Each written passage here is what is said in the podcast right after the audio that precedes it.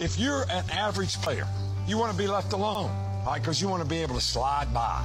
If you're a good player, you want to be coached. If you're a great player, you want the coach to tell you the truth every day. Did I hustle on that play? Did I make the right read? Did I play the guy with the right leverage? You want to know every play. Because you know why? They want to be perfect. Everybody here makes a choice to do one of those three things. Welcome to the GOAT Consulting Podcast, a podcast dedicated to people striving to be a GOAT, the greatest of all time, serving it up in a way that you can get it in all stages of life. Hey, I'm Colby Jubenville, and welcome to another episode of the GOAT Consulting Podcast right here in studio in VC Productions in Nashville, Tennessee. We got a great show for you today, all the way from Moab, Utah. Our good friend, we feel like we've had you on the show before. I kind of feel a deja vu moment. Yes. Faith Dickey. Faith Dickey is a professional highliner.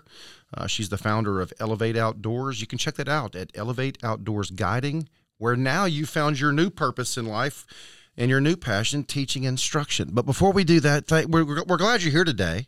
And we're excited to talk to you. But John Yes. Byers is always here with me at the table. This is the GOAT Consulting Podcast. We serve it up in a way that you can get it. We're like Waffle House. John, you always find the coolest guests. You somehow have done it again. Um, Yes. Faith, we're glad you're here with us today. Certainly has unique perspective, unique education, unique experience, and she's not even close to 50, and she's found what she really wants, which is the uh, the Elevate Outdoors guiding, teaching, coaching, and the new passion that you found in helping others. So thank you for today. And thanks to Russell Stroud, Oh, Good how can I friend. forget? lighting up the world. RWS Services. Uh, he's out probably working today, and and um, if anybody needs passion and purpose and brings passion and purpose to the It's workforce, our friend Russ. absolutely. Faith, so great to have you. A lot has changed since the last time that we've we've chatted, uh, which wasn't that long ago. But you are a few days closer to being 50 than you were the That's last right. time. The last Yeah. time that we talked. That's You- true. You, had a birthday on February 9th. Happy birthday. Vegas is never Thank the you. same again, based on what you've told us. Not. it's not at all. So happy birthday. You you have experienced an all you can eat buffet, which had not happened the last time that we talked. So that's pretty special as well. What what more could you ask for turning I mean, you know, in the South, you experience that by the time you're two. So, way to go for that. That's Yeah. that's good. It's a true story. Uh, you've had a short film released. Hopefully, we'll talk more about that as we get into the con- conversation. You've started, at least announced that you've started two businesses. So we can't wait to share, uh, learn more, hear you share about those things. But let me just tell our audience a few things about why it makes sense. And I'm not sure. I'm going to go out there and say this. I'm not sure anybody has belonged on our show more than you have. And and we are coming up. We're about to have our 100th episode hit. Lots of super cool guests, certainly some goats on the show. Uh, but we've only had a couple of guests that we would also consider goats. You certainly fall into that category and have learned about you for some time uh, as the first woman to cross a high line over 100 meters back in t- uh, 2014. You uh, did just before that the longest free solo in 2012 in Czech Republic, right? And you own what every world record that there could be held for somebody like you uh, for about six years along the way. Still some today. What's that look like? Um, I would say there's a lot of obscure world records I still hold that nobody's too. really counting. Me too. That's the Um, ones you but yeah. really count.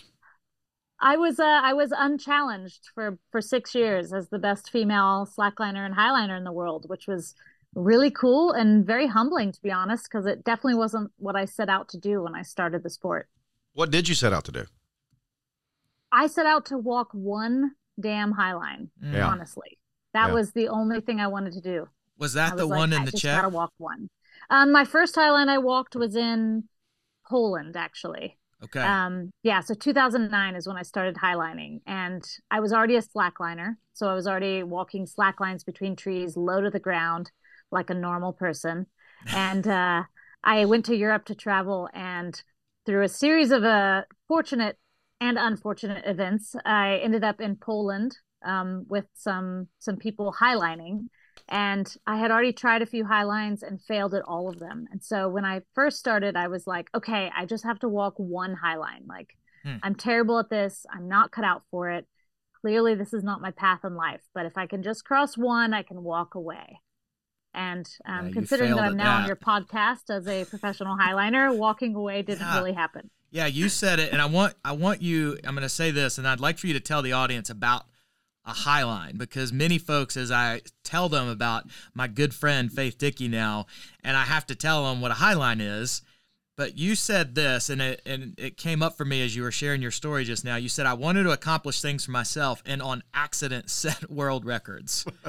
like I've never, and nor likely will I ever say that in my life. So I think that's really super cool give our audience an idea of uh, what a high line is. Some might hear when that comes out like tightrope or think that way, but it's totally different. Maybe And you could share a little about that. And it also sounds like to me that John needs to be your first client at Elevate Outdoors Guiding, speaking that way, talking that he's I, not going to I, do I that. agree 100%. I'm expecting to see actually both of you on a highliner. Yes. Well, Well there will be one, and it will not be me. Well I, played. I can You'd be surprised. You'd be surprised what you're capable of. I don't know. Maybe you can bring your son out. I I'm not thinking about me. some- I'm thinking about that rope. I mean, you know.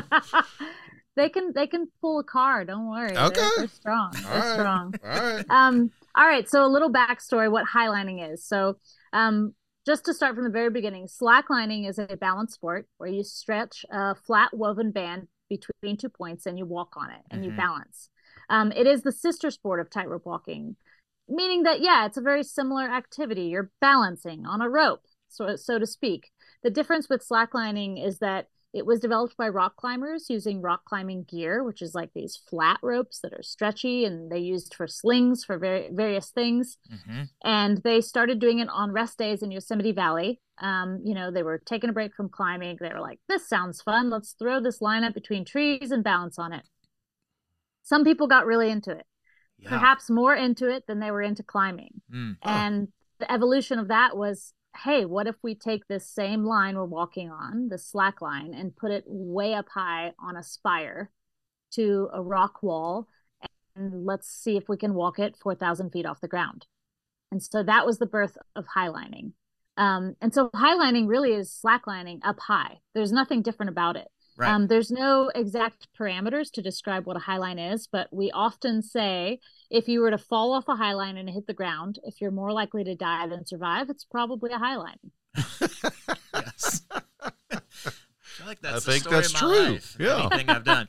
There's also something fascinating and and um, round out what I'm going to say here, but in in a slack line or high line, it uh, you the the very center of of the two points in which it's tied, it actually droops down. And so then as you get towards the end of the line, you in some cases are walking up like a 30 degree angle, very different than and I would imagine much more challenging than a tightrope scenario. Not that I've done both or can speak to that, but I would make that up. No, that's a very astute description, actually. Um, uh, slack line and a high line is slack, so there is some tension in the line. And actually, over the course of the sport, we used to tighten lines a lot more, and then people started to realize that they were actually a bit easier to walk when they were looser because they were slower. And so the reverb in the line from shaking the line as you walk would be slower and more manageable. The line was looser. But when you stretch a line between two points, no matter what the distance is 100 feet or 1,000 feet ultimately the middle of the line is the loosest point. Mm. So if you're looking at a high line from the side, it almost creates a kind of smiley face or a V shape.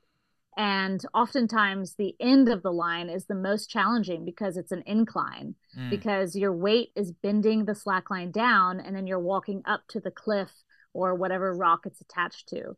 And so we often call that the heartbreak zone, that like last 20, 30, 40 Yeah. feet Yeah. because it's the hardest physically, but also the hardest mentally. Like the you're last almost ten there. percent of anything is typically the hardest, and it's true there. How important is the tension in the line? I would say I would say tension is a variable. Um, it depends a lot on people's preference. Um, these days, people will add tension to lines to make them really bouncy, so they can do tricks on the high line. Mm. Um, also, in the old days when I started, we would tension lines as tight as we could because we thought that made them easier. Um, but then, actually, it made it harder. Um, now I know this, looking back, um, because the reverb was so powerful. I mean, the the hundred meter line I crossed, which I was the first woman to cross, had over a ton of tension in it, which is just insane. Wow. I mean, there was almost no sag in the middle. So Hmm. that kind of V shape we just discussed was practically non existent. And at the time, we all thought that's how you make it easier. But we were actually making it harder. And it was really testing all the equipment by putting it at such a high force. Oh wow. And so currently in highlining, you generally want to tension the line enough so that the incline on the ends isn't insane, but you want it loose enough that the sway is kind of slow. So uh, here's a teaser for our audience about this whole conversation that we're going to have with Faith. And I've shared this with several folks in the conversations that we have had.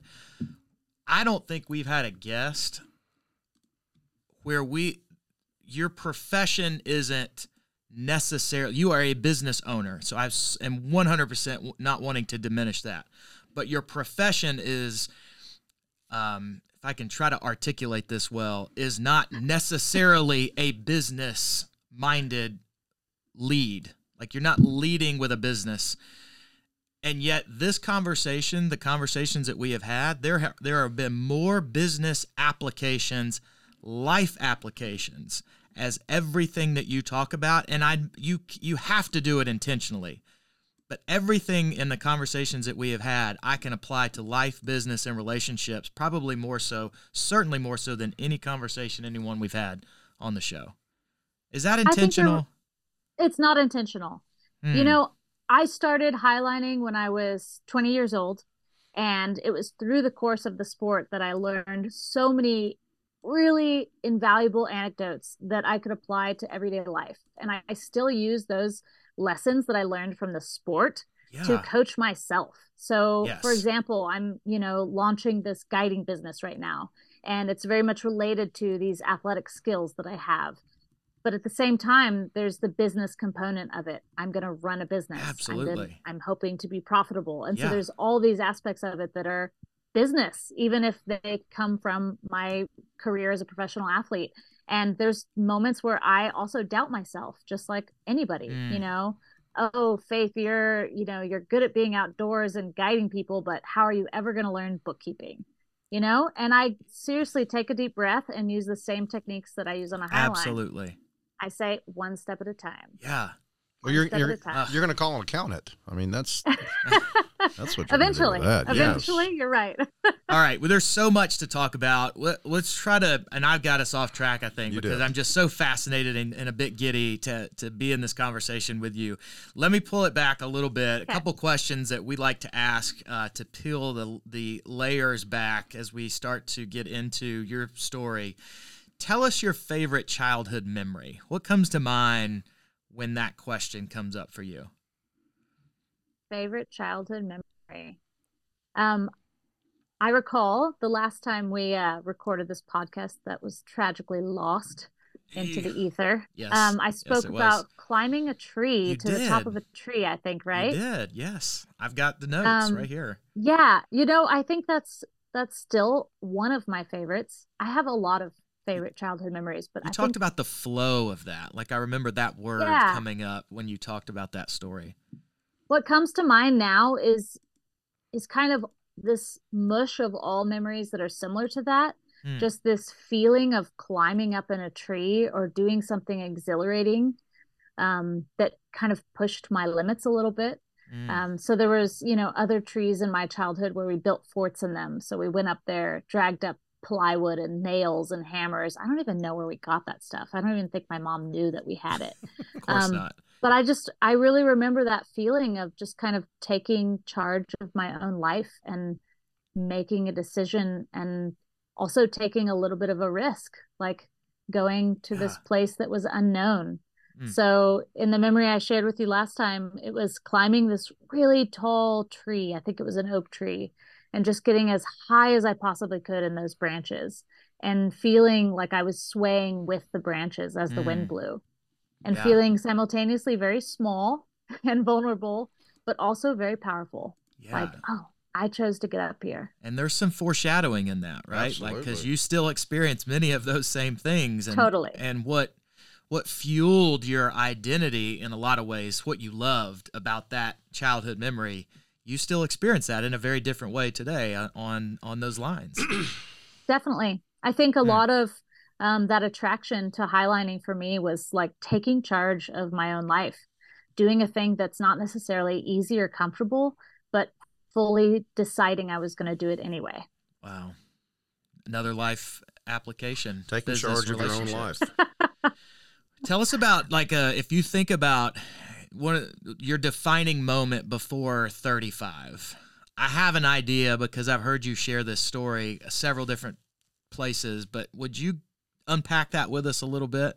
That before one of the probably several moments you had that were defining prior to this next year of your life. What what is the defining moment that led you to to be where you are today? Well, if you if you're going to boil it down to one moment and say, "This is it," this is when I decided to move from slacklining to highlining. Um, did I did, last time did I talk about the car accident? You did. Okay, good. Just making sure Yeah. I don't Yeah. completely change my story, but you I don't think have that's you can I'm- completely change it. We do every day. I, I can, but that that is a defining moment. Yeah. I mean, I went from I think I assuming it's the same car crash because I flipped over two cars. Um, Oh, wow. Don't tell anybody. Um, but uh, Another another skill in the in the Faith Dickey quiver. I'm very good at surviving uh, rollovers. I'm, in fact.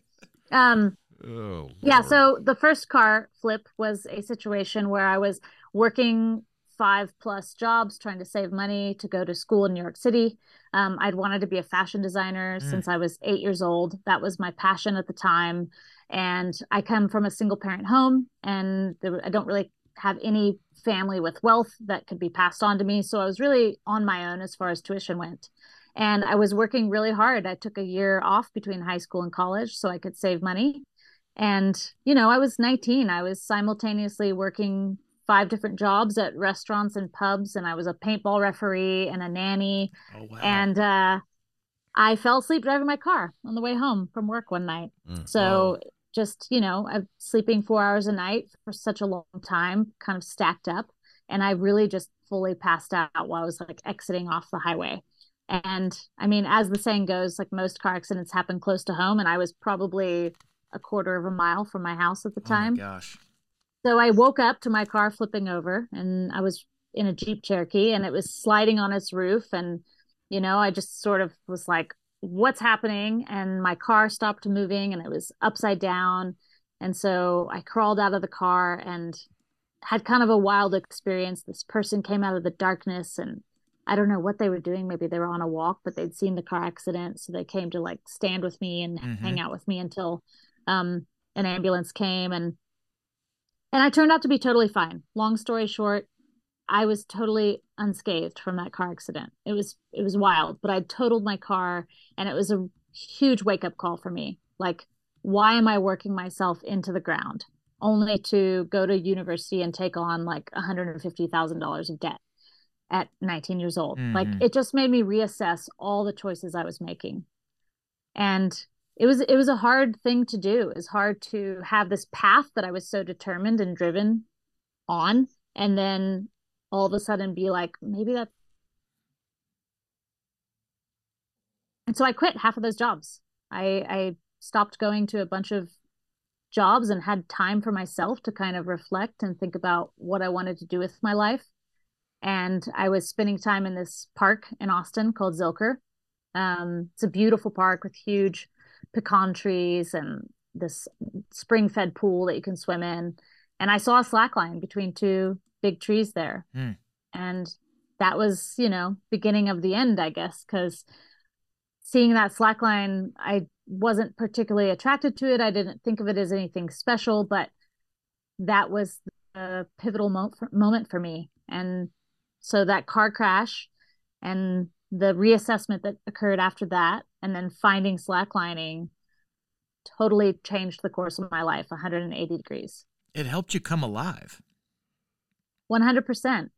You know, I think we often get trapped in these patterns that are really based on what we think we should be doing, you know? And I did have dreams and aspirations, and those were totally important. But I mean, how many 19 year olds really know what they want to do and who they want to be? Mm. And sometimes we completely ignore any type of self exploration just so we can adhere to the path. Mm. And so I feel like I needed personally, and I don't recommend this, but I needed a car crash to sure. wake me up from that. wow. Uh, yeah, well, it reminds me in some way of this quote from your short film that, that just released uh, this week, where you said, It's funny that we have to work so hard to find what is already inside of us. And I feel like I don't, I'm not sure you can get that at 19. It ha- something has to happen, or whether it's age or a car crash or whatever it is, for you, for us to start to realize, wow, like there's this whole other side. Like, what makes me come alive? And that's what you maybe we're not asking yourself before that car crash, but then it kind of hit you maybe because you were more open to it post crash, right? Like say the quote again. It, you said it's funny that we have to work so hard to find what is already inside of us. Why do you find that funny? I mean, funny. I suppose I mean funny, ironic, yeah, mm. interesting, odd, yeah. unusual but funny too in the way that like we're all carrying around these parts of ourselves all the time. Yeah. Somehow we just completely ignore them. We don't even pay attention to them. Yeah. Yeah, exactly. Because we're so focused on the path. Totally. That other people all, tell us that we have to take. Exactly. 100%. And you know, especially young people. It's like you come out of this pipeline of school where you've basically been trained to adhere to this system that everybody follows. And for some people, that system's great and it works really well, but it doesn't fit to everyone. Yeah. And if we never take any time to just be with ourselves, how can we really know what we want to do? And we built an entire system today where you can't ever be by yourself. 100%. Got a computer in your pocket. Yeah. Yeah, in fact, and so what we end up doing is we have these things that are different for all of us that we call escapes. And again, another quote that I loved in the short film you said, The escape is no longer an escape, but a life path. Like it sets us on this trajectory, maybe in a completely different way, direction than we were going before that's what happened for you the day that whether it's the car crash or the the slack line when you saw it or one led to the other or maybe it found you and you didn't find it. I don't know but that was oh no she found it. Yeah. I, th- I think she found it. Faith one of the ways that we honor our guests is that we ask them for their definition of a goat the greatest of all time would love to hear you share your definition and then share uh, uh, your own goat, whether that's a person, place, thing. We've had all kinds of different goats on the show, but would you uh, would you do that for us? Give us your definition and share a goat, please. A goat for me, um, since we're talking about humans, is someone who really explores and uses all of their humanness, who leaves no part of their humanness ignored. Mm. We are amazing beings and we are capable of so much and we've been blessed with this incredible thing that's consciousness right and yet it can feel sometimes to me like people become a bit robotic in their lives they just kind of follow the path that we just talked about right mm. they don't question things they don't look inside of themselves they don't explore their humanness and so i think a goat is someone who truly truly explores their humanness mm. Well said. One in 400 trillion. That's the odds of being born into this world. One wow. in 400 trillion. How do they even calculate that? That's what uh, the, everything that's truthful is on the internet. So that has to be true. that's right. That's what I found. That's what I go with when I speak into to audiences. And so the takeaway is exactly what you're talking about. The, the takeaway is number one, uh, to be born is amazing. And then number two, the greatest, second greatest day is to find out why. And exactly. you do and you do it through your humanness, is what you're saying. And and I want to be clear that like uh, we're all born into so many different levels of privilege, right? Yeah. And to be able to explore your humanness has a lot to do with the privilege to do so, right? There's some people who are just surviving that's, every that's day. Probably, that's one of the most eloquent. I'm laughing because I'm a middle child and uh, I got all my brother's yeah. hand me downs, and I'm still upset about that. So I had a long, long path to exploring my own humanness, as you say. That's beautiful. And that humanness is really what connects us too, which I think is woven into the in, most inner parts of all of us, right? The, that desire to be connected to one another outside of a computer in your pocket, as you put it, or whatever else it may be. yeah and and i sometimes think that like you know this kind of virtual world that we spend so much time in it's created by humans and there's some humanness to it but it doesn't really feel like our true humanness Yeah. to me our humanness has so much to do with our physical body and and Mm. exploring its limits and our in our mind's limits and and all the emotions that are tied to being a human and Yeah. and what consciousness is Mm. Well, there's going to be more to come on that. Do you have a goat that you want to share that maybe helps you connect with that definition, or or I- not at all? What I goat? think you know my goat has been kind of the same person for a long time, and and talking about a goat on this podcast has made me realize like, oh, I should I should get some more goats in my life. Um, I love and I- that. Yeah. yeah, totally. that should be Um, our, our our tagline. Get more goats in your more life. goats in your life. I love it. um, my goat has has historically been um, a woman named Lynn Hill. Yes. Um, she is a professional rock climber. Mhm. Yep. And when I started um, slacklining and highlining, I wasn't a climber in the beginning, so I didn't know a ton about climbing world. But she was one of the first climbers I learned about because she climbed um, the nose of El Capitan, which is this massive rock yeah. face in Yosemite Valley, and she free climbed it, meaning she just used her body to climb it. She had ropes, she was safe, but free climbing is where you're not pulling on equipment to Mm. get up the wall and that was a feat that no one had ever done before. She Wow. was the first person to ever do it. And part of why it's so pivotal in the sport of climbing is that A, she was a woman and she did it before anyone else. And she's also like five foot one or something. Oh, she's wow. tiny. She's tiny. And and climbing has often been kind of a, a sport that lends itself to taller people. Yeah. So additionally, she she said, I think her quote was, It goes, boys. and I mean like I if- like a There, mic it, drop. there it is. Mic drop she's moment. not your goat. Yeah, she's not your goat just for Uh, that quote. It's like there you go. oh, she's she's such a badass. I love it. So yeah, she's she's still my goat and she's still climbing super hard. I think she's in her 50s now and she's just incredible and she seemed to really become a professional climber but stay authentic and true to herself. Ooh, that's good. We got so much more to talk about. I wore this shirt for you, by the way. It says Ah. "Dare." It says "Dare Mighty They're Things." mighty things. I've, like it. You know, I, I don't know that this started this way, but I've become known to wear like shirts that that try to connect or match our guests or conversations, and this one certainly fits you. This is what I think about when I think of you, Dare Mighty Things. Well, So I'm, I'm honored. we've got so many more cool I think things to talk about. I think is this our hundredth episode? Have we already had it? I don't even know. It hits Monday. It does. Yeah. You know, I think whatever episode this is, what you just said about humanness and being a goat, and it goes, boys, and having more goats in your life. I think that encapsulates everything that we're trying to accomplish here. And uh, what a great way to frame it up. Uh, I am John. I'm going to go back and listen to this one. This is a good one. I'm glad. I knew you'd be happy about that. For John Byers and for Faith Dickey and for AJ on the board, I'm Colby Jubenville, and this is the GOAT Consulting Podcast.